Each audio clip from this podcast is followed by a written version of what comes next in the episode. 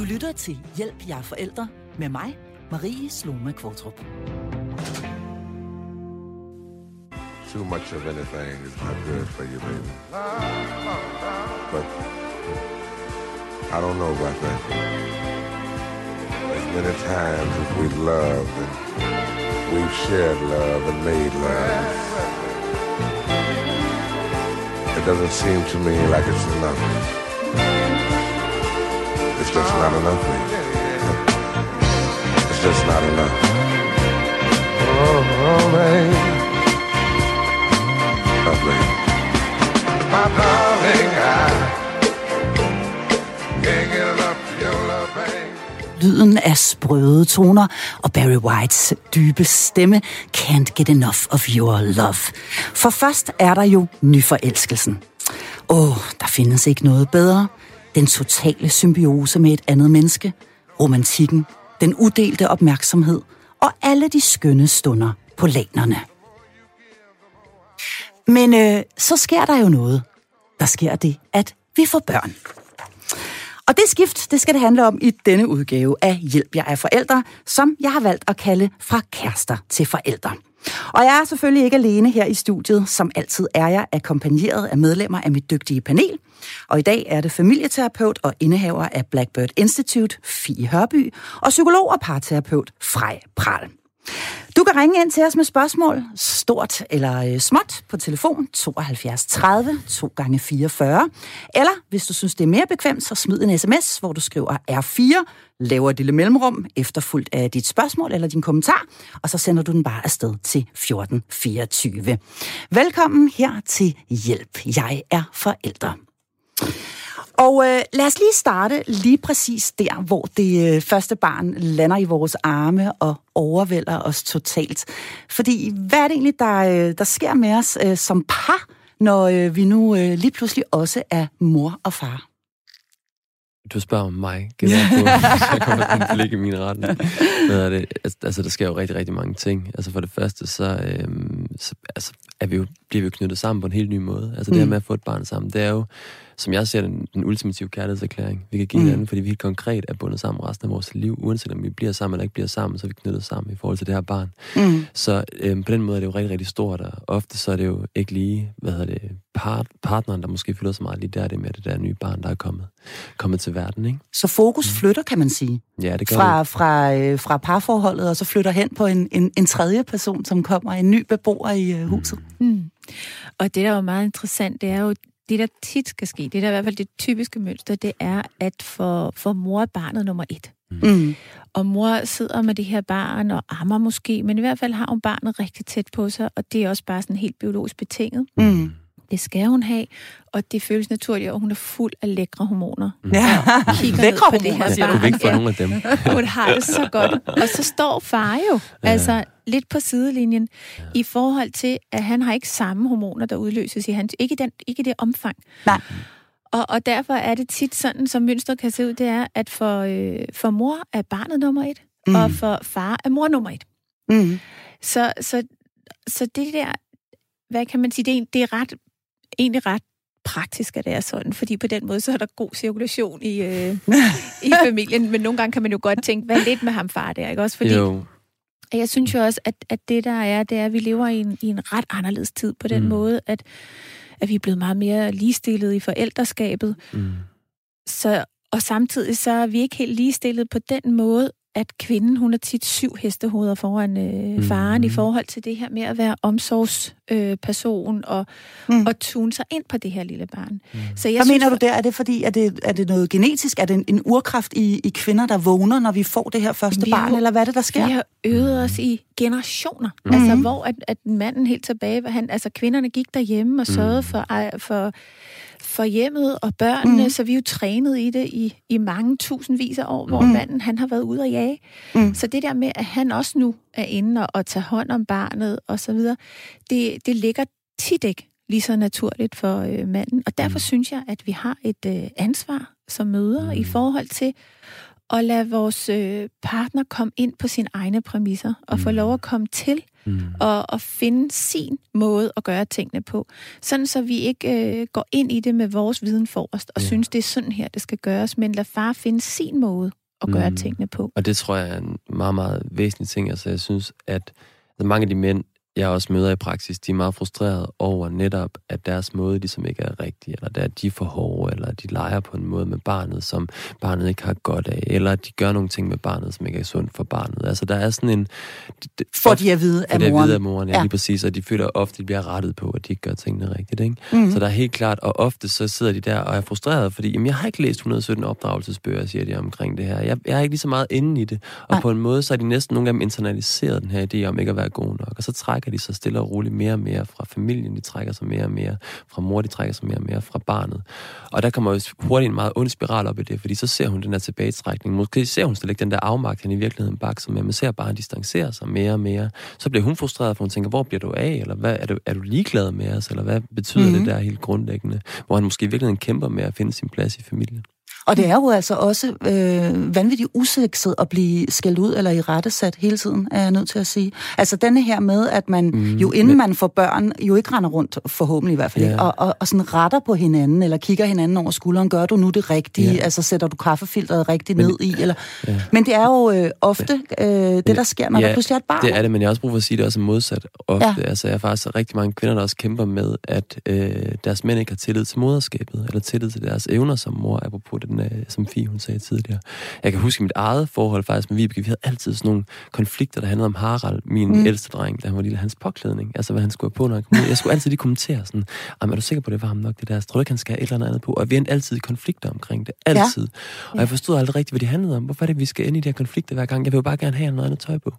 Og så spurgte jeg på et tidspunkt, Vibeke, hvorfor tror du altså, at det her det fylder så meget for dig? Eller hvad, hvad er det, du, hvad er det, jeg på en måde underkender, når jeg hele tiden spørger dig, eller sådan stiller spørgsmålstegn med påklædning? Og så sagde hun bare til mig, jamen, jeg føler faktisk, du har mistillid til mit moderskab. Jamen, præcis. Ja. Og det var bare så rammende for mig at høre det, fordi der fik jeg også en invitation fra hende til ligesom at sige, jamen, jeg har brug for din tillid, jeg har brug for, at du også ligesom ser, at min måde, altså nu er det jo en omvendt kønslig foretegn, det vi snakkede ja. med tidligere, min måde også er god nok, at jeg gør det på den rigtige måde. Jeg kan også huske amning, jeg havde alle mulige holdninger til amning, og det var ja. super frustrerende for hende også jo, fordi ja. hun var sådan lidt, men, og der tror jeg også, hvis vi ser det i større historisk perspektiv, ikke, så bliver vi også nødt til at være overbærende med hinanden her, fordi som Fie sagde, det har jo altid været kvinden, ikke? det har været fast defineret. Hun har været den, der ligesom har draget omsorgen, han er gået på arbejde.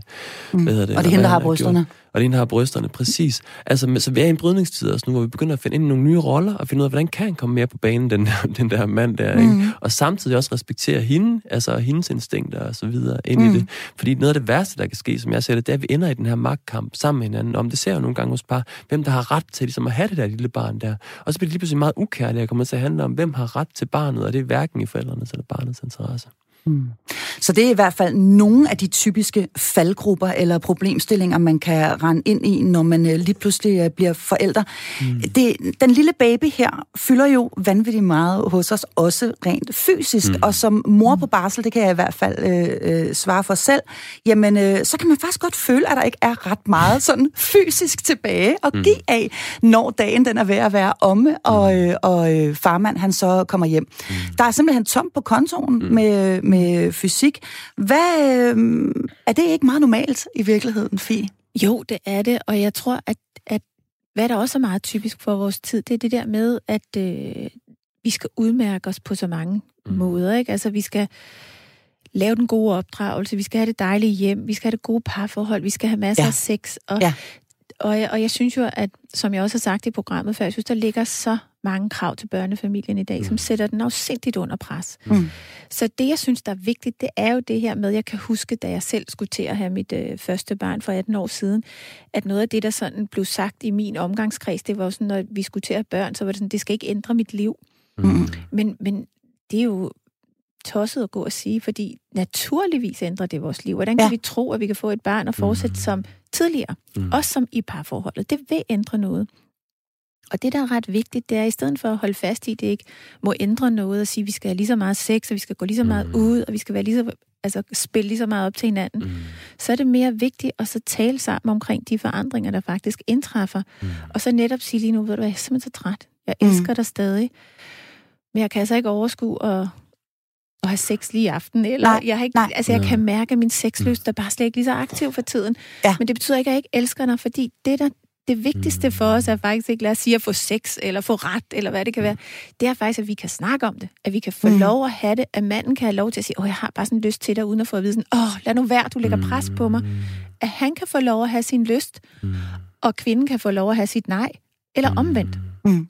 Uden at det giver problemer. Lige præcis. Men det er jo en vild omvæltning, ikke? Altså, jeg kan selv huske den, det der med, altså, de fleste kender forelskelsesfasen, ikke? Hvor man bare er kaniner, og man har bare så meget lyst til hinanden? Og det, var- der er så meget liderlighed. Og det var, altså, jeg snakker med flere af mine kammerater om det. Alle kan sådan tænke tilbage på den der tid, ikke? Og sådan, åh, kæft, vi savner den, mand. Kan det være, den kommer igen, eller sådan noget? Hvad kan vi forvente, ikke? Ja. Og jeg kan stadigvæk huske det, for jeg kan huske den der øh, transition, ikke? Altså for mig selv og Vibeke. For jeg kan huske, at jeg lagde op til hende igen, sådan på, jeg kan ikke huske, hvornår det var, men efter i hvert fald Haralds, øh, han var blevet født, og der var gået nogle måneder, og sådan noget, jeg tænkte, nu skulle vi genoptage det seksuelle Ja. ja. igen. Og jeg kan stadigvæk huske den der afvisning, ikke? Altså første gang, det gjorde så ondt. Altså fordi, hvad gjorde jeg noget anderledes? Altså Mhm. var der noget med mig at gøre, siden det ikke fungerede, det her? Og jeg blev ved og ved og ved, og det, var, og det blev indtræffet sådan en ond dynamik, kan man sige, i virkeligheden. Fordi når jeg blev sådan skuffet over det, ikke? og hun ligesom kunne se mine skuffede øjne, så hvad hedder det, fik hun en dårlig samvittighed. Fordi hun ville jo Mm. gerne være den der kone, der ligesom også havde lyst. Og hun forstod jo heller ikke, hvad der var, der var galt. Og hvorfor kan jeg ikke sådan samme lyst længere, som jeg havde før i tiden? Og det der så bare skete, for så begyndte jeg selvfølgelig at forske og undersøge og hvad handler det her om at skrive bøger om det? Fordi det var en anledning, ikke? Var der et problem, så skulle man ligesom have løst Psykologens approach. Psykologens approach, præcis. Og det, er, og det er jo heldigvis dygtig til, så det gik jeg sådan i gang med, og så fandt jeg hurtigt ud af, eller sådan, og det er jo en længere snak, ikke? Men der er jo sådan et lille center faktisk op i hjernen, som man kan se, når man putter folk ned i hjernescanner, og man, hvad hedder det, gør dem liderlige. Ved, jeg tror, de ser noget porno eller sådan noget, for at se helt præcis, Ja. hvordan de bliver det. Jeg har været nysgerrig på, hvordan de bliver det. Men det, man kan se i hjernen, det er der er aktivitet ind i vest hjernen, undtagen et center, det der hedder det ventromediale præfrontale cortex. Det lille bitte center, der sidder i hjernen. Og når det center, det er slukket, kan vi se, når man har lyst til sex. Og hvad er det så for et center? Jo, det er det center, vi bruger, når vi tager hensyn. Når vi ligesom tænker, hvordan, hvad burde jeg gøre i den her situation for nogle andre? Altså alt det, der handler om forventninger fra andre. Ikke? Når, det, når jeg sådan tænker, hvad, altså for eksempel når vi bliver tænkt, okay, jeg burde jo også have lyst, jeg burde jo også have lyst til min mand nu. I det omfang, når hun tænker det, så er det her center aktivt, og så kan hun ikke få lyst til sex. Og det er jo en ond spiral, vi kommer ind i der, ikke? Fordi, Men det giver jo så god Mm. mening, det du Mm. forklarer der, ikke? Altså, det er jo virkelig det der med, fordi jeg kan, det, er det, lige præcis det der, kan jeg huske, jeg har sagt til Thomas. Det her med, at, Ja. at, at det der med, at jeg har været så opmærksom på børnene hele Ja. dagen, og været sådan i gang, og Præcis. han har, han er musiker, han har været ude at spille og, og fyre den af, så han kommer Ja. bare hjem og fuld Ja. af lyst, ikke? Og, og, og det der center, det er helt slukket hos mig, Ja. ikke? Men noget af det, jeg synes, der har fungeret godt, det var Mm. faktisk, at jeg sagde til Thomas, altså jeg takkede ham for at blive ved med at tage initiativet. Mm. Så det er så dejligt at mærke, at du har Ja. lyst til mig. Ja, præcis. Jeg har bare ikke lyst til dig, eller hvad? Jamen, jeg har ikke lyst lige nu, men, Nej. men det, Ikke det lyst gør til det? Jamen, ja, men det Er gør det noget for det? mig, at du er ved mig, og du bliver Mm. ved med at varetage det sted i vores parforhold. Ja. Ja. Også det der med, fordi jeg tænkte, det var vigtigt for mig, at han Mm. blev ved med Mm. at turde tage initiativet, fordi Mm. det var jo ikke, fordi der aldrig var hul Præcis. igennem. Og, og det er jo også det der med, at hvad kan man sige, at Mm. øh, vejen til soveværelset går gennem dagligstuen, ikke? Så hvad er det, der foregår mellem Mm. os der? Og også det der med at sige noget om, at det, bare det der med at gå sådan lidt og spille op til hinanden, og det Præcis. behøver ikke nødvendigvis at skulle ende i sex, men det der med, at seksualiteten lever imellem os. Mm. Og for kvinder, det er jo også det der med at fortælle lidt om, hvad er det egentlig, der, der tænder mig, Ja, og hvad det det. tænder dig, ikke? Hvor at, at når jeg siger det der med, at at vejen til soveværelset går gennem dagligstuen. Ja, hvad mener du med det? Ja, det er fordi, det betyder noget tit for kvinder, du ved, at, at de også har, er blevet nusset lidt i nakken, Mm. eller fået en hånd Ja. på skulderen, eller blevet set. Mm. Skal jeg lige hjælpe dig? Vil du lad mig tage ham, eller gå lige ud for dig Ja. selv, eller det der med at opleve, at jeg bliver set. Mm. Sådan, for det går jo ind og påvirker det der center, ja, ja, som det, du det, det snakker er rigtigt. I hvert fald hos problemet, kvinder. Men problemet ja. er jo lige præcis, ikke? og det er jo det, der er med det, at de, den der hverdagsflyt, eller alt det, der jo ikke ender i seksualitet, for eksempel, det, der også, det stopper også for rigtig mange. Fordi kvinder, mange kvinder siger til mig, men jeg stopper med at røre ved ham, jeg tør ikke nu, som jeg tør ikke lægge en hånd på låret af ham, fordi jeg frygter, at han tænker, at det betyder, at jeg ligesom lægger op til et eller andet, at det så skal, Mhm. der skal være mere i det. Jeg gider ikke være sådan en narfisse, så derfor så gør jeg det slet ikke længere. Så den der del, den stopper også, al den der hverdagserotik, kunne man kalde det. Ja. Og der Og det tror jeg, det er den, så er vigtigt. vigtig, Det er ja. simpelthen vigtigt. Robrødssexen. Jamen, nej, men rugbrød, nej, men bare alt det inden sexen, faktisk. Mm, det er ja. det, der stopper, Det ikke? De små signaler. De små signaler, ikke? Altså de der tilkendegivelser om, at jeg synes, du er lækker og dejlig. Altså flirten der, den stopper, fordi man hele tiden tænker, shit, det er kun godt nok, hvis det ender i sex. Og Og der tror jeg, det er så vigtigt, det som Fie også siger nu med, at hvis vi prøver at sige, okay, der er faktisk en periode her, hvor der også er nogle biologiske, udover de psykologiske grunde, som vi kan vende tilbage til senere, men der er også nogle helt biologiske grunde til, altså hendes øh, cyklus, den stopper. Og der kan vi faktisk se, at det faktisk påvirker lysten, når sy- øh, cyklusen den stopper, altså når hun ammer. øh, Og Ja, og så pludselig jeg får lyst til at mm. sige det her med, at man jo, altså ens bryster kan godt være ret forvirret over, at det ene øjeblik, der er de madpakke, og Ja, det næste ja, øjeblik skal de så være noget sexet eller lækkert for ens Præcis, mand. Det er ikke præcis. sikkert, at de helt kan finde ud af det. Nej. Øh, og, det og det er det samme, i hvert fald min erfaring, der mm. gør sig gældende lidt for ens hoved. Altså man, det, det, er simpelthen, det er simpelthen for, for mærkelig en omstilling fra, Præcis. fra, fra den ene form for fysisk nærvær til den anden. Præcis, og det tror jeg, det er jo vildt vigtigt, både at vide for mand og kvinde, også inden de går ind og bliver forældre, ikke? at der faktisk er nogle naturlige grunde til, at det her er lidt, er lidt i dvale. Og hvis man kan det, så er der måske ikke så mange forventninger til det, og så kan man måske endnu bedre gøre det, som Fie sagde, som jo er vanvittigt vigtigt. Netop at kvinden så, hvis det, eller hvis det er omvendt, det er jo lige meget, hvad hedder det, kan møde den der, den der lyst med en form for, ja, hvor er det fedt, du har lyst. Altså, fordi mm. det der nemlig rigtig ofte sker, at manden står der med al sin lyst, og det er så sårbart. Mm. Altså, at give sig hen med den, og så får han bare de der skuffede øjne, ikke? Og så aktiverer han bare hendes dårlige samvittighed. Men hent det eneste, stofblæ, ikke? Præcis. Ja. Og det er bare heller ikke super fedt. Nej. Nej, fordi det kan blive lidt råt, ikke? Altså det der, Jo. som du siger, det er meget sårbart at række ud efter Mhm. et andet menneske for Ja. at få kontakt. Det ja. er det. Ja.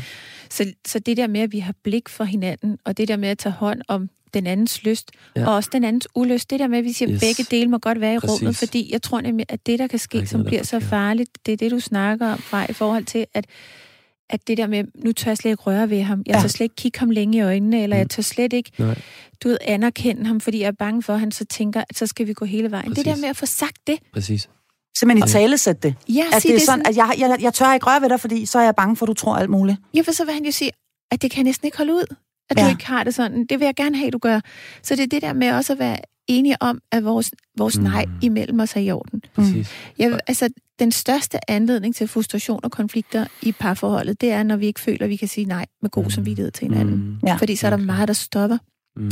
Der er jo også øh, øh, denne her situation, hvor, at, Mm. øh, og det kender jeg mange kvinder, der, øh, der har prøvet, at man simpelthen ligger med barnet som sådan en skjold i sengen, fordi så øh, kan det være, at man kan slippe i aften for, og, for de her Ja. øh, tilnærmelser. Ja. Simpelthen fordi, at man er flov over, at man ikke selv har lyst. Det er fredag aften, man har fået et glas rødvin, men Ja. man orker det simpelthen ikke. Nej. Man er færdig, der er ikke mere at give af. Mm. Der er tomt på alle hylder, Mm. og øh, hvis man så ligger sig med det her lille barn, jamen så, øh, så, så, så kommer han nok ikke med, øh, med alle mulige gode idéer, vel? Præcis, men der findes jo 117 undskyldninger, mm. som man bruger for ligesom at undgå at komme ind i det her rum. Og der tror jeg bare netop, det er så vigtigt, også igen som vi siger, at vi skal droppe de her undskyldninger. Altså vi skal mm. simpelthen droppe dem, og så komme tilbage til, prøv lige at høre her, det, er ikke, det handler ikke om dig. Det er ikke, fordi der er noget i vejen med dig. For det er det, mange mænd hurtigt kommer til at tænke, hvis det er den her typiske, kan man sige, konstruktion. Ja. Det er bare, fordi jeg er i en periode nu, hvor det bare lige føles for meget. Og så kan jeg mærke, at det her forventningspres, det gør tingene værre for mig. Ja, for det er jo Så også det. det det, man kan forvente, man Præcis. kan mærke, at nu vil og hvis han... han kan hjælpe med at sige, prøv jeg forventer ikke noget, jeg vil bare gerne for eksempel ligge en halv time, hvor vi måske bare ligger nøgne sammen og nu så en eller andet, og jeg lover dig, jeg forventer ikke noget. Og måske, jo, måske går min krop i gang, og måske får jeg lyst til alt muligt andet, men ved du hvad, jeg lover dig, det er godt nok, at vi bare ligger her og har det her med hinanden. Fordi hvis han kan gøre det der, og hun kan hvile ind i en tillid til, at jo, det er godt nok bare at ligge her, uden at vi skal nå til et eller andet sted, så er det lysten rent faktisk har en mulighed for at opstå. Og det er jo ren neurologi, det her. Altså, Ja. det handler om at skabe et forventningsfrit rum sammen med hinanden. Nemlig. Altså, hvor det her det kan få lov til at opstå. Og det skal man være eksplicit omkring. Det skal man snakke om med hinanden. For ellers så tænker du hele tiden, han tænker garanteret, det ikke er godt nok. Han tænker garanteret, det ikke er godt nok. Og han sidder og tænker, om hun bliver aldrig liderlig. Det kommer aldrig til at ske, og jeg er heller ikke god nok, fordi jeg er ikke lige... Altså, så man bliver simpelthen nødt til at få i tale det. Og det gør jo også selve sexlivet røvsygt, når det så endelig kommer i gang. Fordi der ligger jo lige pludselig så meget mellem os, ikke? Præcis. Altså så mange hæmninger og løgne og undskyldninger. Mm. Og det er jo ikke befordrende for seksualiteten. Mm. Men der er jo faktisk også lavet en del forskning omkring det her, hvor man havde mm. forsket med nogle kvinder, hvor man havde udstyret dem med et nej, og sagt, nu må du sige nej med Mm. god samvittighed. Mm. Og det, de opdagede, Mm. det var jo, Mm. hvad opdagede de? At de fik Mere mere lyst. lyst. De fik mere Mm, lyst, ja. for når jeg godt må sige nej med god samvittighed, så kan jeg pludselig mærke mit ja. Men hvis jeg kun er op, altså taget af at holde ham på afstand eller finde Mm. på undskyldninger, så kommer jeg slet ikke ind til mit ja. Nej, Mm. mm. præcis. Og det er fordi, vi har den her idé om, at det er unaturligt, altså at sige nej i forhold til det seksuelle. Mm. Og det hænger sammen med noget helt andet også, som handler om den der... Altså på en måde, så ligger der sådan en kontrakt, sådan en Ja. seksuel kontrakt, vi har med hinanden, når vi lander i et monogamt parforhold. Hvis det er sådan, vi er, altså de fleste af os er i hvert fald sek- seksuelt eksklusive med hinanden, ikke? Der er selvfølgelig nogen, der ikke er det, men der ligger jo selvfølgelig... Hvad sådan- betyder det, Frej? Det betyder, at vi ikke er sammen med andre. Altså det betyder, at vi, Okay, har, altså, ja. vi har reserveret vores seksuelle behov, skal på en måde kunne udfoldes og udleves inde i vores parforhold. Sådan er det for de fleste af os. Mm. Og det skaber jo selvfølgelig også et pres, et forventningspres ind i det, ikke? Fordi altså, det er kun dig, jeg har. at gøre det med. Og så, der, så skaber det selvfølgelig det her pres. Og problemet er, at der er et paradoks i det. Ja. Fordi i det øjeblik, det pres kommer ind, så bliver det sværere, i hvert fald for den ene part, ofte den, hvis lyst er mest følsom, som oftest er kvindens lyst. Også nogle gange mandens, men oftest kvindens. Og det betyder, at det bliver endnu sværere for hende ligesom at tilfredsstille eller komme ind, og- eller både sit eget og hans behov. Så det bliver rigtig vigtigt på en måde at komme tilbage til den der udtalte forventning, der handler om, prøv at her, vi bliver nødt til at droppe forventningerne, vi bliver nødt til at behandle hinanden i gåseøjne, som frie mennesker, altså som vi lige så lidt kunne forvente sex af, som den der øh, kassedame nede i Fakta, eller hvad det var. Mm. Fordi hvis vi kan gøre det, og slippe hinanden lidt fri fra de her forventningslænker, som er meget forståelige og naturlige, så kan vi begynde at have den der fløt med hinanden, uden at der er den der med, at du burde også mm. komme i seng med mig på baggrund af det her. Vi skal slå burde ihjel. Vi skal slå burde fuldstændig ihjel, fordi vi fangede nogle idéer og nogle forestillinger om, hvad der burde kunne lade sig gøre, som overhovedet ikke stemmer overens med vores seksuelle natur. Jeg har faktisk, vi har fået en sms her. Øh, den lyder sådan her. Børn er dejligt, men forholdet dør maksimalt ud, og alt bliver pludselig røvsygt. Med venlig hilsen, William. Øh, så der, man kan sige, at her er der jo så en, som synes, at øh, det simpelthen lige pludselig bliver, øh, at forholdet dør. Mm. Ja, altså jeg synes, altså jeg har jo skrevet dropopdragelsen, og jeg synes, den vigtigste pointe i den bog, som, som jeg skriver, at det er simpelthen, at parforholdet er den vigtigste relation i familien. Ja. Enig. Og alligevel så har vi den med at prioritere den efter vasketøjet. Mm. Ja. Og så går det galt, Mm. mm. som der bliver sagt her i sms'en. Ikke? Så Jo. bliver det virkelig Så dør det. røvsygt, så dør det nemlig. Ja. Så det er virkelig også det der med at få det prioriteret. Og egentlig så kan jeg så godt lide, at vi har den her snak omkring Mm. mm. seksualiteten, fordi Mm. at jeg kan huske, da, da jeg ventede Isak her, vores tredje barn og efternøller, og Mm. mm. under min graviditet, der, jeg havde så meget lyst, så, som jeg aldrig har oplevet før. Ja. Fantastisk. Ja, og det, der skete, det var, at jeg sagde bare til mine veninder, I må minde mig om det her, fordi Mm. mm. vi har det så godt. Alt glider i smør og fløde hjemme hos os. Hvor jeg havde det sådan, det er så afgørende med den Ja. der seksualitet. Ja. Der er ikke noget, man skal skændes om længere, for det er så nemt bare at sige, ved du hvad, gider du at tage det? Ja. Gider du slå græsset? Ja, selvfølgelig. Ja. Så, så det er bare sådan en vigtig del. Men noget af det, jeg tit kan se, når jeg sidder med par, og som vi glemmer, Mm. det er nemlig igen, det er tilbage til det her med at tale om tingene, det er også Mm. at sige, hvad er det, der gør, at jeg bliver tændt? Mm. Fordi det, vi er tilbøjelige til i parforholdet, det er, at Mm. vi er tilbøjelige til at give den kærlighed og seksualitet, som mm. vi Mm. gerne selv vil modtage. Ja. Og det er aldrig godt nok.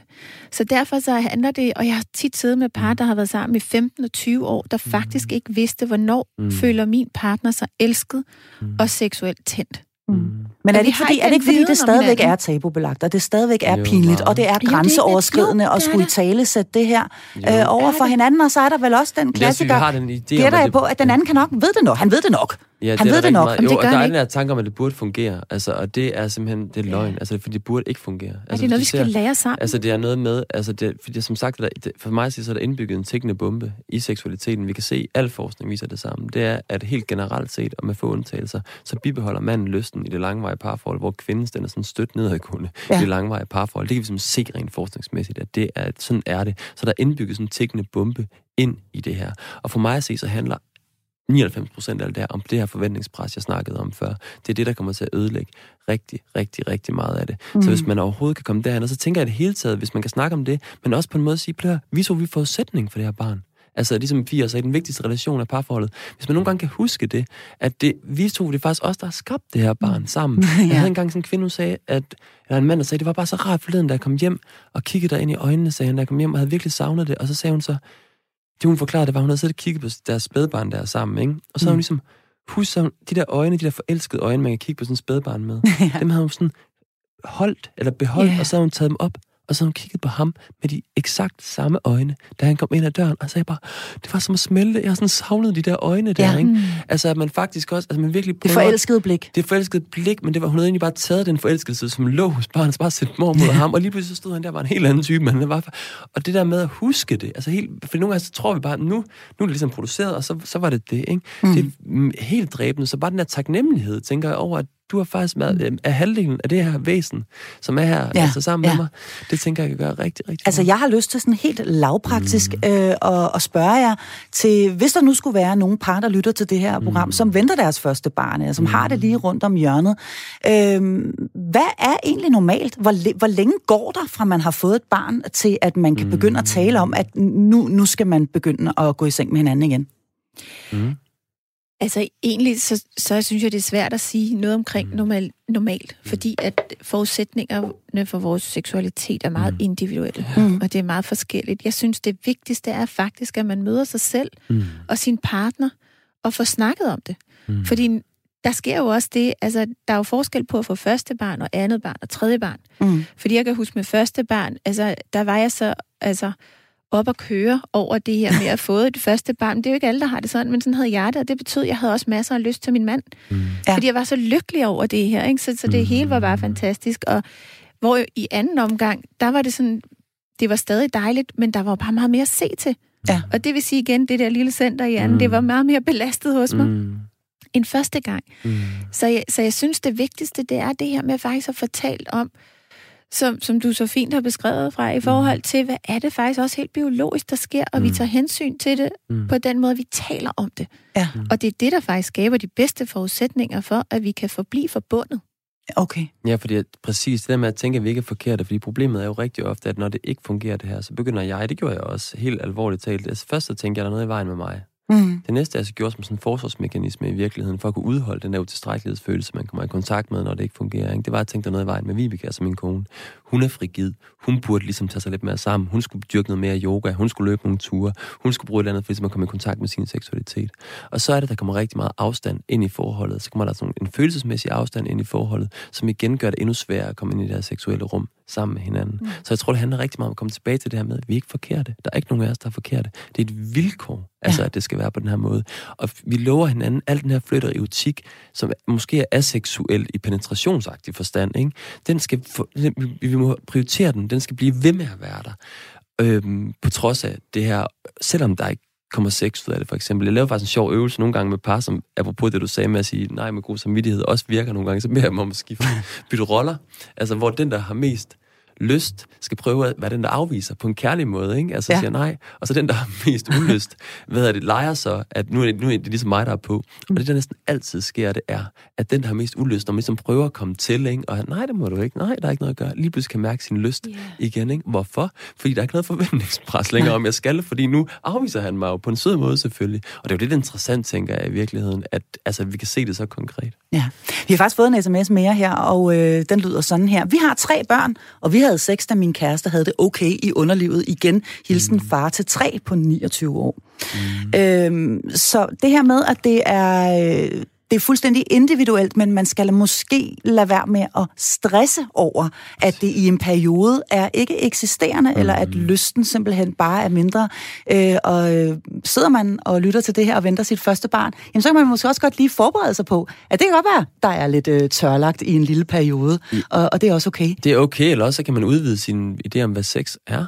Altså, jeg tænker helt konkret også det der med, hvis det kun er penetrationssex, der dur, så er det jo ret svært, hvis man så virkelig ikke har lysten, og man bare kan mærke, at det stopper bare, eller det kan ikke komme ind, det er for tørt, det kan ikke, jeg har ikke lyst, eller det Ja. går om en grænse, eller hvad ved jeg, der kan være alle mulige grunde, til man ikke gør det.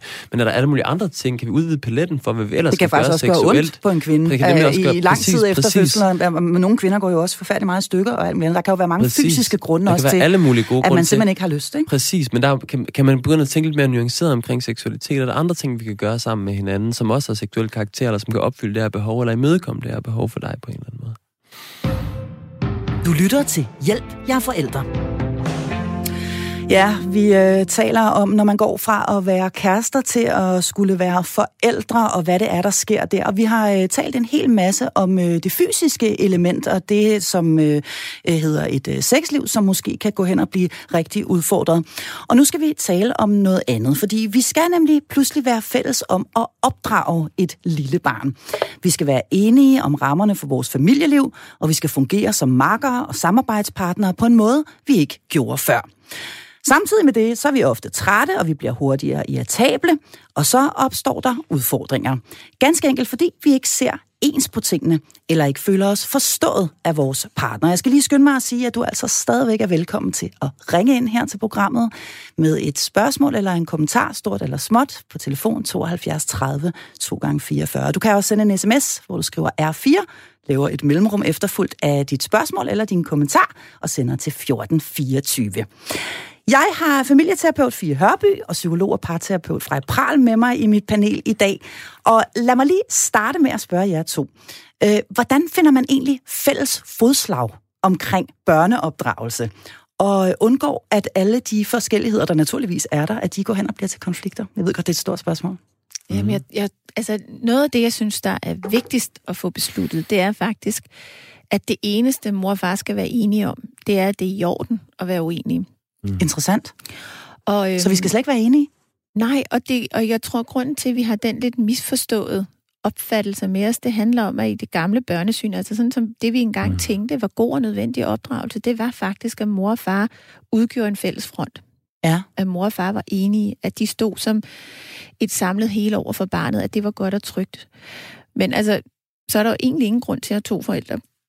så man kan sige, at, at, øh, at det her med faktisk at få glæden ved at have to forældre, der lever på to forskellige måder og går mm. til verden mm. på to forskellige måder, gør jo virkelig, at børn får flere farver på paletten. Mm. Okay. Så derfor så synes jeg, at det er så vigtigt faktisk at hylde hinandens forskelligheder mm. og finde ud af, hvordan kan jeg... Altså, det er jo det, jeg synes, hvad er kærlighed egentlig? Jeg synes, mm. kærlighed det er, at vi er i stand til at udvide os der, hvor vi ikke umiddelbart forstår eller er enige med den anden. At mm. vi kan åbne os Der, hvor det, det bliver sted, svært. Ja, og tænke, okay, du synes, at børnene skal sove inde på øh, sit eget værelse. Ja. Jeg synes, de skal sove i sengen. Mm. Så ser vi det bare så forskelligt. Og det, der sker tit, det er, at vi synes, det er et slutpunkt, Mm. når vi ser så forskelligt på tingene. Hvor jeg har det sådan, jamen, det er en begyndelse. Mm. Må jeg ikke godt høre, hvordan, hvordan kan det være, at du synes sådan? Mm. Og så kan jeg sige noget om, hvorfor jeg synes sådan. Ja. Og på den måde kan vi lære hinanden at kende. Og der siger du meget central fie, ikke? For det, du siger, som jeg også med det siger, du spørger mig, må jeg ikke godt høre, hvordan, hvorfor du har det sådan, ikke? Det er jo netop det her med at kunne lytte, altså til den anden, altså som bliver en fuldstændig afgørende faktor i det her. Altså jeg havde et, et par på et tidspunkt, altså, som havde den her klassiske, måske, med at øh, far han synes, mor var for eftergivende, ikke? Og hvad mm. hedder det, mor synes, far var for streng. Øhm, og det polariserer jo hurtigt. Og det er det, der ofte sker med de her ting. Ikke? De indgår i sådan nogle selvforstærkende, hvad hedder det, onde cirkler, hvor ja, altså, han blev mere og mere streng, jo mere eftergivende han synes, hun blev, og hun blev som modtræk mere eftergivende, fordi hun ligesom synes, det var synd for børn. Ikke? Ja. Og der er jo ikke nogen, der er forkerte, der er hverken ham eller hende, de, men de reagerer på en måde på hinanden. Og det vi så gjorde i lang tid, det var ret sjovt. De, var så, de kom jo så på, for ligesom at få hjælp til det her. Men det, vi trænede at lytte til hinanden, og det, det, som, det var det, der var med det, det var, at de skulle give hinanden, de startede med at skulle give hinanden gode grunde til at gøre det, den anden nogle gange gjorde. Og tænkte, "Men hvorfor skal jeg gøre det? Det giver da ingen mening. Giv min fjende ammunition, sagde man til at starte med. Så sagde han, "Prøv, det er ikke din fjende, det er din, det er din partner. Det er din kone. Så du skal ikke tænke, at du, at du fremmer faktisk din egen sag, fik jeg, tror jeg, Ja. fik jeg ham ind til at tro på, hvad jeg gør det. Ikke? Nå, men det gjorde de så, ikke? Og så prøvede han ligesom at give hende en masse gode grunde, ikke? Og som jeg gætter på, at du gør det der, fordi du gerne vil passe på børn, og du gerne vil have noget hygge omkring aftensmaden og så Mm. videre. Og hun kunne gøre det samme med ham. Hun kunne sige til ham, jeg gætter også på, at du gerne vil have, at de får nogle gode manerer, eller at de ligesom får noget ordentligt at spise, og det der. Og det, der skete, det var så interessant, det var, at da de var færdige med den der, det brugte vi jo lang tid på, ikke at identificere gode grunde på kryds og tværs, at de lyttede til hinanden. Så havde de stadigvæk det der med, at vi har det stadig forskellige fra, sagde de. Vi har stadigvæk nogle forskellige holdninger til, hvordan ja. Vi skal gøre ved bordet. Men så sagde man, men ved du hvad, jeg er klar til, hvis du platter krone, og det sagde hun, det er jeg også om, hvilken måde vi gør det på, og så bakker jeg dig op i din måde. Og så sagde de, det kunne vi ikke have gjort før, men nu føler vi os på en måde, altså de sådan sagde de det ikke helt, men de følte sig trygge i, Ja. at den anden altså, var nysgerrig og interesseret i, hvordan du ser verden, og hvordan, hvad din holdning er til det her.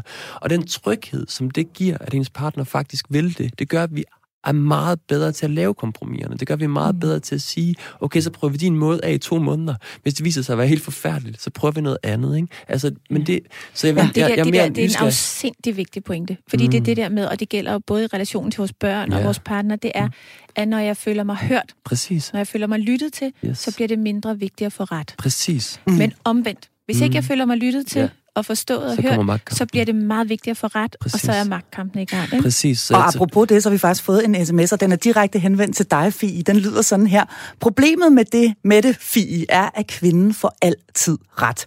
Hjemme hos mig kan jeg komme med nok så mange argumenter, men patos trumfer logos. KH. KH Alexander fra Silkeborg. Ja, ja. Kvinden får altid ret, Fie. Hvad, Ja. hvad siger du til den? Ja, det, og det, der, det har jeg jo siddet rigtig meget med faktisk. Altså par, hvor det var mønstret. Igen tilbage til det her med, at kvinden har, har øh, mange flere mange, mange flere års erfaring i hjemmet, og, og synes, hun kan have et større know-how omkring det, og mm. så kan manden hurtigere blive spillet ud. Og det, der er så interessant, når man går ind i det, også som Frej lige beskriver, man begynder at lytte til hinanden og forstå hinanden, det, der kvinden så rigtig tit siger, det er, jeg har ikke lyst til at stå der og dominere og være den, der har ret. Jeg vil faktisk gerne have dig ind med et modspil, men det kræver lidt, at manden han også tør tage, tage snakken op. Ja. Og at det ikke bliver til en magtkamp, men man, man begynder at lytte til hinanden. Altså, at, at manden insisterer på at blive lyttet til. Ja. Lige så vel, at han så selvfølgelig også lytter til kvinden, ikke? Mm. Og ikke bare trækker sig. Fordi det der med at trække sig, det er faktisk også et svigt. Mm. ja. Nu har vi faktisk øh, Jørgen med her på en telefon. Kan du høre mig, Jørgen? Ja, det kunne tro, jeg kan. Vi kan også høre dig. Velkommen, velkommen Ja, til er- programmet. Jo, tak. Jeg ringer fra København af. Ja. Øh, øhm, der er noget, jeg sådan har tænkt på igennem årene. Det er, øh, altså, folk, altså, det der med, at begge to går på arbejde hele dagen og kommer hjem trætte, og børnene kommer hjem trætte, og det hele, de er trætte, når de kommer hjem fra arbejde og sådan noget fra hverdagen. Mm. Øhm, hvis nu den, kunne man fra pokker, der ikke have råd til, at den ene gik hjemme halvdags, Mm. uden altså, hvem det nu passer bedst i, i, i den sit, øh, arbejdsmæssigt og alting. Ikke? Jo. At den ene kunne gå hjemme halvdags, er, der, er, det, er, det, er slet ikke sådan job i dag, eller hvad? Hvorfor taler man slet ikke om det? Tænker Det du, at det vil være bedre for parforholdet og familielivet, Jørgen? Det, vil det give en helt anden ro, når der er en, der kommer hjem, og så er der lidt, der er forberedt, og ungerne, de, og så videre, og så videre, så videre. Ikke? Mm. Mm. Jeg har Øh. lyst til at spørge, øh, smid den over til Fie, fordi Fie har nemlig en mand, der er hjemme det meste Ja. af tiden. Jamen, jeg er helt Okay. enig. Ja, det Ja. har jeg. Og, øh, og vi har haft børn i 18 år, og jeg gjorde det i den første halvdel, og nu er det ham, der går hjemme. Og, øh, og jeg er helt enig, og jeg var blev interviewet forleden dag i forhold til det her med, at jeg synes, der er et afsindigt pres på børnefamilien, så Mm. at jeg synes, det er sådan for samfundets top faktisk Mm. har et ansvar i at passe på familierne, fordi ja. at for, altså, børnene, det er jo ligesom fremtidens samfundsfundament. Var råstof, ja. Ja, så det der med faktisk, som du siger, vi mødes, når vi er allermest nedslidte nogle gange, og det giver altså ikke de bedste ja. forudsætninger for at skabe den forbundethed og nærhed, som vi faktisk har. Tryghed og altså øh, både det hele, sex og øh, tryghed og Mm. harmoni. Præcis, Ja, det hele. Det er fuldstændig det, og, det, rigtigt. det, og, og det er da sådan et hjems børn, de skal vokse op i. Kærlighed og tryghed. Ikke? Mm. Mm. Og forældre, der Ja, godt kan det- lide hinanden, Mm. forhåbentlig. Absolut. Ja. Jamen, det, det er fundamentet jo. Absolut. fundamentet. Kærlighed er simpelthen bare fundamentet i, i, et, i parforhold og i et hjem. Ikke? Jo, det er det. Tusind tak, Men, øh, fordi du ringede ind til os, Jørgen, og rigtig god weekend til dig. Tak, og i lige måde til jer. Tak. tak. Hej. Og lad os lige, øh, lad os lige dvæle lidt ved, øh, ved, ved, ved Jørgens pointe her Mm. om, at vi simpelthen er for udkørte. Mm. At det simpelthen er for en hård en, en dagligdag i rigtig mange børnefamilier, hvor vi skal for mange ting. Jamen, det kan da fuldstændig klart. Altså, du kan se den samlede arbejdstid, altså for familien jo, den er jo steget drastisk, også igennem de sidste 50-60 år. Det kan godt være, at manden arbejdede igennem 50 timer om ugen for i 1940-50'erne eller sådan noget, men kvinden var jo så hjemme, kan man sige, hele tiden. Ikke? Den samlede arbejdstid er jo nu op på, nu ved jeg ikke, hvad er den, er 37 på 37, 74, 80 timer eller sådan noget om ugen cirka. Ikke? Så det er jo klart, der er blevet langt, der er langt højere pres på børnefamilierne, der har været før i tiden. Og problemet er, at der er jo mange, mange, mange problemer med det. Og man har Men- lægt børnene er længere tid i skole, ikke? og i præcis, Præcis, institutioner. og længere tid af steder, at vi har udliciteret en høj grad af om, omsorgen for dem helt grundlæggende, og det går ud over vores tilknytning til dem, som mm. gengør mange konflikter svære og så videre.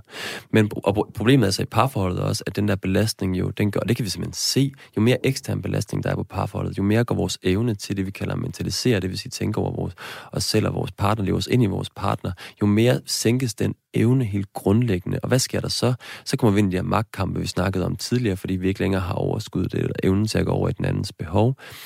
Og så bliver det sådan en negativ selvforstærkende dynamik. Så selvfølgelig betyder det da sindssygt meget, at det her pres er der. ikke. Men det så skal det jo så samtidig også siges, og det igen, som Sofie var inde på, der er nogle strukturelle ting, som er noget samfundsmæssigt, vi, kan, vi, vi skal prøve at påvirke mm. mere. De her livsfaser, kan vi begynde at respektere dem mere, at der kan være tidspunkter mm. i livet, hvor vi ikke skal arbejde lige så meget, og så knalde igennem på andre tidspunkter. Nu bliver vi jo alligevel øh, 100 år. 100, 100 år gamle, ikke? Så, vi, så vi får der masser af tid. Altså i stedet for at gå der, jeg synes, det er åndssvagt, ikke? Så gå der og nusse en eller anden have, når jeg bliver bliver 80, ikke, så skulle jeg da bruge tiden på et andet tidspunkt, altså på, på familien. Jeg synes, der er, så, jeg synes, der er noget livsfase, som jeg ved, rigtig mange andre gode kræfter arbejder for faktisk at fremme en, en mere sådan familievenlig politik. Familiepolitisk netværk for eksempel er jo et sted, som virkelig forsøger at gøre noget ved lige præcis det her. Fordi det, det er jo bare sådan, at rigtig mange familier har ikke mulighed for det her. Eller ikke? Det kan godt være, de prøver, men de har ikke et arbejde, der tillader det, eller de har ikke, altså der er andre øh, omstændigheder omkring det, eller de har ikke bedsteforældre, der også lige kan tage over. Det er jo en anden ting, vi heller ikke har snakket om, ikke? at vi også flytter længere og længere væk fra vores bedsteforældre, som i øvrigt har brugt al deres tid på at realisere sig selv i deres pension, så de har ikke længere tid De er til på at... golfbanerne. De er på golfbanerne, på selvudviklingskurser, eller hvad de nu laver, ikke? Som jeg også. Men, så der er rigtig meget pres på, så jeg er fuldstændig enig med ham i, der er også nogle betingelser, som også bare gør, at vi må være... Men okay, så meget desto mere der er brug for, at vi er overbærende altså, over for hinanden. Ikke? Når der er så meget pres på, så er det måske ikke lige der, når vi kommer hjem, vi lige skal sige, hvorfor fanden har du ikke taget vasketøjet, eller hvorfor har du ikke... Altså, vi skal jo virkelig Ja. Fordi lige præcis det, du siger der, det her med at undgå at blive uvenner, og i mm. virkeligheden mm. være i en rar og hyggelig og god stemning, som mm. jo er det, der, det som, som alle gerne vil i familien. Mm. Det kan jo være svært, når begge bare er trætte og småirritable, har en dundrende hovedpine, og i øvrigt måske lige har tre timers arbejde ja. foran sig, når børnene er lagt i seng. øh, så, så, øh, så hvis vi skulle komme med et par enkelte guldkorn i forhold til, mm. hvad, hvordan undgår man at blive uvenner? Jamen, jeg tror i forhold til det der, du siger, at, at mennesket er jo sådan ret tilbøjeligt til at blive automatiseret. Altså mm. til bare at afvikle og glide ind i det der spor, hvor så står jeg op, så går jeg på arbejde og henter børnene, laver mad, gør rent, rydder op, putter dem bedre og alt det der, man nu skal. Og vi, mm. ind i, der har man det sådan, der, er en, der kommer en vis meningsløshed mm. snigende, og man er trist, og man er grå, og mm. du hører forældre sige, jeg har ikke noget liv. Hvor man mm. har sådan, det, det er jo så tage ansvar. Altså, så, så få skabt dig et liv. Mm. Det er jo også fordi, det der sker, det er, at børn bliver jo, øh, altså, de vokser op i det vand, der flyder mellem mor og far. Mm. Også når de er skilt. Mm. Og de ligger og svømmer i det vand. Mm. Så hvis alt, og det vand, det, det formes og farves af, hvordan mor og far har det inde i. Så hvis mm. vi går og synes, at vores øh, liv er trist og hårdt mm. og opslidende og meningsløst, så er det det, vi giver videre. Mm. Ja. Så er det de rollemodeller, vi har. Så jeg synes, det handler rigtig meget om, mm. at det moderne menneske er tvunget til at tænke divergent. Det er simpelthen nødt til at tjene, altså, tænke ud af den der mm. boks, øh, familien i dag får præsenteret fra samfundets side, hvis man kan sige det sådan. Hvad der er normalen, at man bliver nødt til at finde andre måder at være i det på, mm.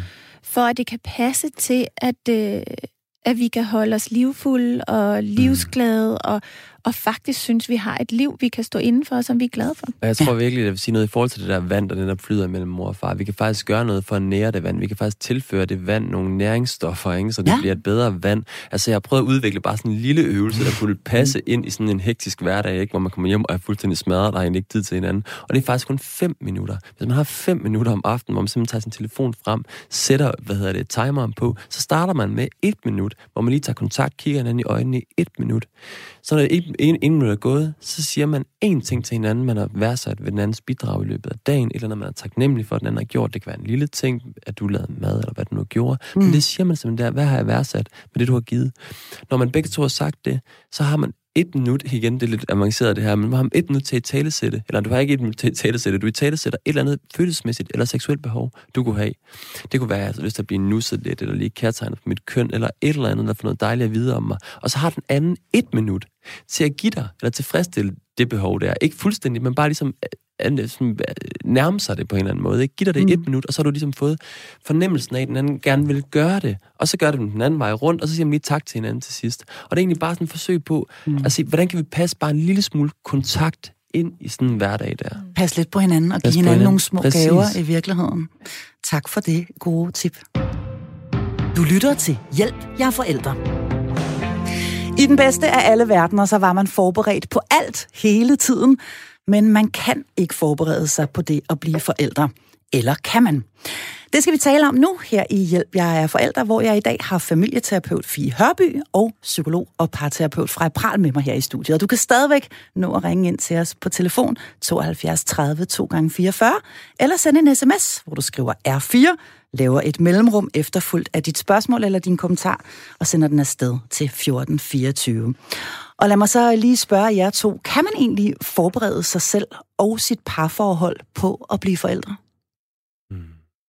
Hvad Ja, altså man kan jo forberede sig ved, altså bare det der med at sige, i og med at vi træder ind i en forandring, så er der noget, der vil forandre sig, og det vil vi holde os vågne over for. Og jeg tror, det farlige kan nogle gange være det der med at lave de der aftaler om, når vi for, bliver forældre, mm. så skal vi gøre sådan og sådan og sådan. Fordi mm som Kirkegaard så klogt sagde, ikke? det er jo det der med, at, at, at livet leves forlæns, men forstås baglæns. Ja. Jeg tror virkelig, der er nogle ting, vi simpelthen ikke kan aftale os ud af. Mm. Og nogle gange laver vi jo de aftaler for at undgå konflikter. Mm. Og de kan ikke undgå at komme. Mm.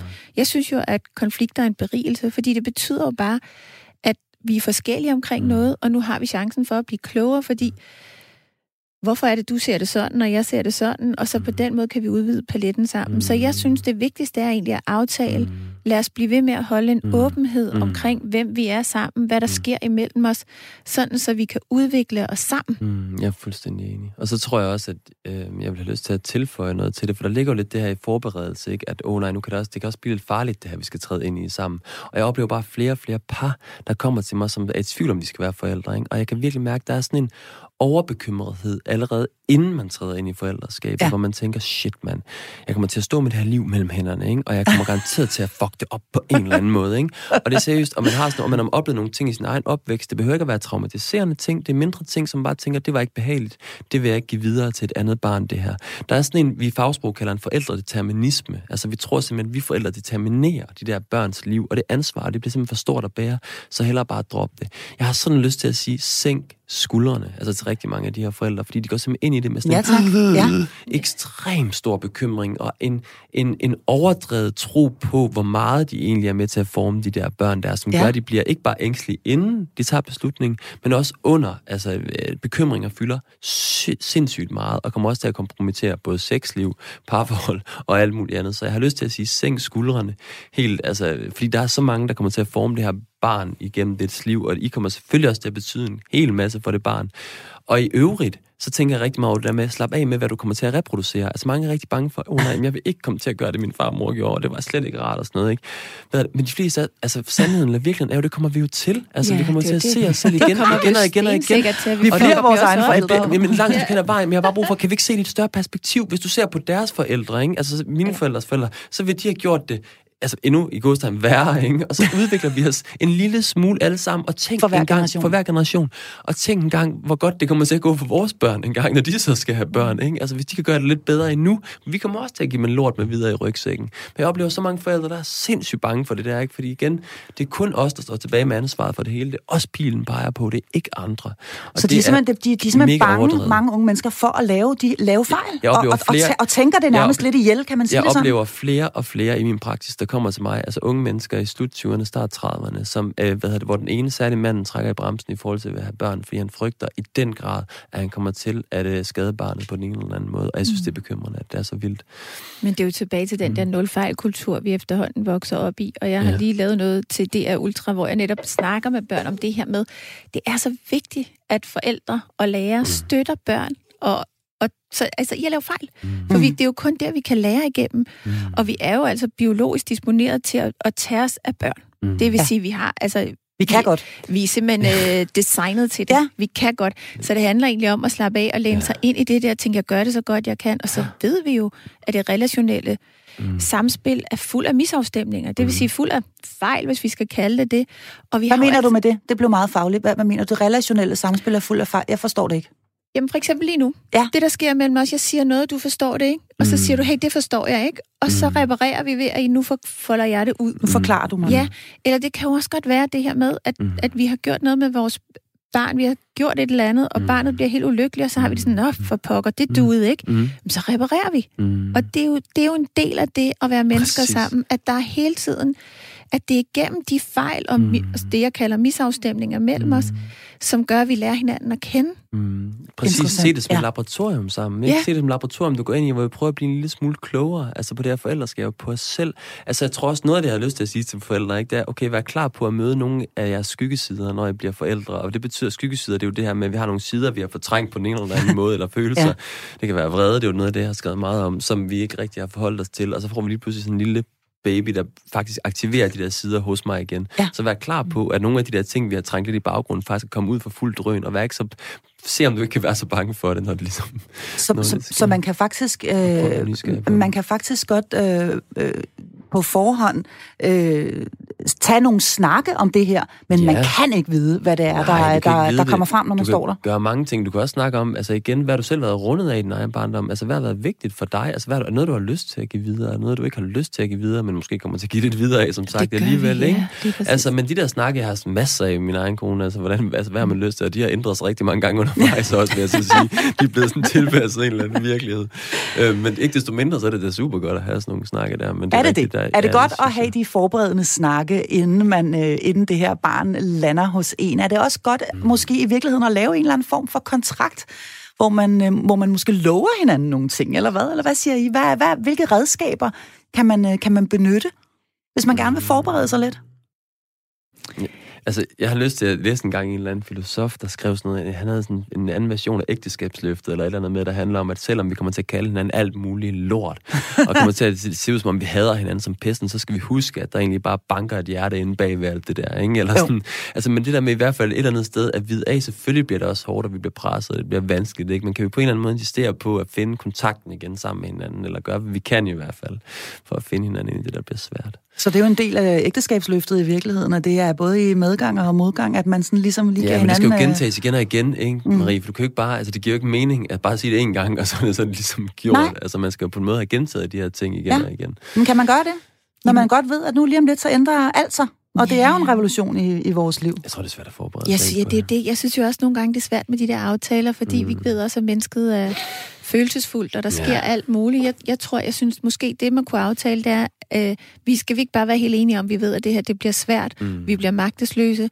Vi kommer ned og bide græsset. Vi kommer ned og skulle Mm. suge grundvand. Vi kommer til at have lyst til at blive skilt. Vi ved, at, at Ja. vi får lyst til at gå fra hinanden. Vi kommer til at hade at være familie. Vi vil ønske, at vi aldrig har fået børn. Ja. Alle de der følelser kommer vi igennem. Ja. Det skal vi bare lige være enige om, og det ved vi godt begge to. Ikke? Jo, Ja. så lad os forholde os Ja. til det, når det kommer. Sammen med alt det værdifulde, vil jeg sige også, ikke? Altså, Ja, det sammen ved man jo. Med, Det bliver jo altså, det malet der op og penslet Men, op men det er jo nemt ikke? nok at få øje Ja. på, fordi kigger vi os omkring og åbner vi op for Instagram og Facebook og alle mulige andre steder, så er vi jo ikke i tvivl om, at det er vidunderligt at få børn. Og det er meget, meget yndigt, og de skal have en blomsterkrans på hovedet, og så skal de spise en masse broccoli, og så skal forældrene i øvrigt være voldsomt Jamen, ja. nyforelskede, selv på øh, 20. år. Fordi det er jo i hvert fald det, man sådan kan være tilbøjelig til at spejle sig selv i. Ja, Nå, men men det jeg- er nok sådan der, det, det, det er. Og no wonder, vi så bliver lidt bange for, vi kan leve op til det. Jamen, jeg oplever ikke? faktisk sjovt nok, at det er det modsatte. Altså, rigtig mange af de klienter, der kommer hos mig, ikke, de siger, vi, altså, vi har da ikke lyst til det, fordi vi hører fra vores omgangskreds, mm. hvor hårdt det har været for børn. Altså, vi ser rundt på dem, og de siger, at vi kan overhovedet ikke det samme som før. Der er så mange ting, der er lavet om, og de ser så slidt ud fra. Jeg lover det, de ser så slidt ud. Det skal jeg bare ikke, det der, ikke? Og jeg savner også der, at de på en måde kan finde ud af, okay, hvor er det værdifuldt henne i det der også? Er der noget af de der venskab? Altså, oplever de også nogle gode ting engang? Ja, men det, det overskygger slet ikke, hvor hårdt og slidsomt det er. Altså, jeg har set det på dem, ikke? Og de skændes mere, og alt er bare, ikke? Så jeg får også lyst til, at man også ligesom får øje på, okay, altså, kan vi også se på det der med, at øh, når vi lige, altså når jeg lige har en stund med min søn nede et eller andet ved isbroen, og vi sidder der og sådan, har en eller anden snak nu, ikke? Er der, sådan, der er jo alle de der små ting, som ikke bare handler om Instagram, og der er flot der, men måske også et behov for at male det der skønne op, fordi det kan føles så hårdt for rigtig mange. Jamen, og så synes jeg også lidt, at vi skal jo tænke om, at det er jo gennem vores ord, at vi ligesom også skaber vores virkelighed. Ja. Ja. Og jeg synes egentlig, der er en tendens til, at forældre taler meget om, hvor hårdt det Ja, er, hvor præcis. trætte de er, og hvor svært det er. Og Ja. på en eller anden måde, så er det jo... Altså, det vi giver fokus, det vokser. Præcis. Så hvis det er den snak, vi hele tiden er fælles om at, at holde i live, jamen så er det jo sådan, det er. Og det Mm. bliver jo så igen en del af det vand, som børnene flyder rundt i, og også bare begynder selv at tænke, gud, jeg skal i hvert fald ikke have børn, når jeg bliver voksen. Nej, lige præcis. Min mor og far synes, det simpelthen er så hårdt. Ja. Ja. Jamen, det har jeg hørt nogle Ja, ja, børn sige, Ja. hvor de siger, at det er jo helt, åbenbart helt Ej, forfærdeligt. shit. Og det er jo også, at børn De er selv... slet ikke glade efter, de har fået mig. Nej, præcis. Nu er Og det hele bare hårdt. også det, at Ja. ja. børns selvbillede, det skabes igennem ja. vores ord og øjne. Så når de hele tiden ser, at vi er så trætte og udkørte, Ja. og synes, vi er be- Ja. de er belastende, så bliver det jo en del af barnets selvbillede at tænke, om jeg er til besvær, jeg er Ja. besværlig, jeg er trættende. Jeg, vi har jo alle sammen brug for at være værdifulde for dem, vi elsker. Og Ja. børn har virkelig brug for at opleve, at de er værdifulde for deres forældre. Mm. Det går ind og påvirker deres robusthed, og altså dermed deres selvfølelse. Ikke? Mm. Og det øh, får mig meget apropos til lige at sige, at vi har faktisk fået en sms her mere, Mm. øh, som lyder sådan her. Det er sygt, at vi accepterer, at forældre og børn skal være så længe væk fra hinanden i vores moderne tid. Hvorfor siger forældrene ikke nej til hamsterhjulet, og i stedet flytter til ølandsby, ø, økolandsbyer og lever sammen i selvforsyningssamfund? Med venlig hilsen, øh, Helle. Mm. Ja, hvad siger vi til Helle? Vi har lidt været omkring det, at, øh, at det, det, det er jo en, en, en samfunds, Det er også en øh, tendens. Det er samfundsmæssig... sindssygt, men, øh, men husk er igen, en- altså der begynder ja. faktisk, at nu synes jeg virkelig folk, hvis de kan mærke, der er noget her, så gå lige ind på familiepolitisk netværksgruppe inde på Facebook, og så gå, altså deltage ja. derinde. Fordi Lidt der, aktivisme? Altså, der er aktivisme, og der sker sådan noget der. Det er en gruppe med over 10.000 medlemmer, og der, som, som ikke bare handler om, at vi skal være mindre, altså, men det handler også om, at vi skal være mindre på arbejdsmarkedet. Altså, mm. der, er, der sker noget, og folk begynder at vågne op til, at det er en syg måde, vi har indrettet vores samfund på. Den er ikke på nogen måde familievenlig og børnevenlig. Altså, det er den virkelig, virkelig ikke. Vi har verdensrekord dagsordenen i Danmark i forhold til institutionalisering af børn. Så det er klart, og heldigvis er der nogen, der begynder at mærke det her. De mærker, at det er forkert, det er langt ude, og de kan ikke længere kamuflere det i, at børnene skal også socialiseres, og det er også godt for dem at komme afsted. De fornemmer, at der er noget rådent i det her, og det er jo skide ja. godt. Så selvfølgelig sker der noget. Og, det og noget er unaturligt i virkeligheden. Ekstremt unaturligt i det. Jo, det ja. er der da. Selvfølgelig er det det. Biologisk. Ja. Det er helt, helt vildt. Og det begynder at ske noget der, og det er jo det er bare godt. Så det er, jeg er enig, det er, det er jo svære betingelser, vi har sat op for Frej er enig med dig, Helle, hvis du stadigvæk øh, lytter med. Vi, øh, vi bør øh, gøre noget på sådan et lidt mere overordnet, ja, overordnet niveau. et øh, lidt mm. mere øh, overordnet niveau. Mm. Okay, jamen altså, øh, vi kan altså øh, godt forberede os selv og vores øh, parforhold, i hvert fald på noget af det, der mm. kommer, men bestemt ikke på det hele. Det er noget af det, som jeg i hvert fald har lært her i dag. Nu skal jeg godt nok ikke have flere børn, men alligevel. vi kan tale sammen inden, og vi kan huske at blive ved med at tale med hinanden, efter at barnet er kommet.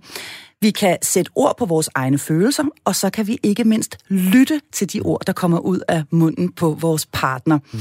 Vi kan lave rum og tid til vores parforhold, og det kan måske bare i virkeligheden fra være lige fem minutter hver aften. Mm.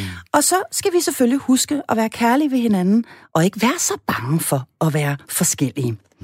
Det var noget af det, som programmet her i handlede om i dag, og jeg skal lige huske at sige, at der kommer naturligvis mange flere programmer, som kommer til at berøre det her med forældreskab på alle mulige andre måder.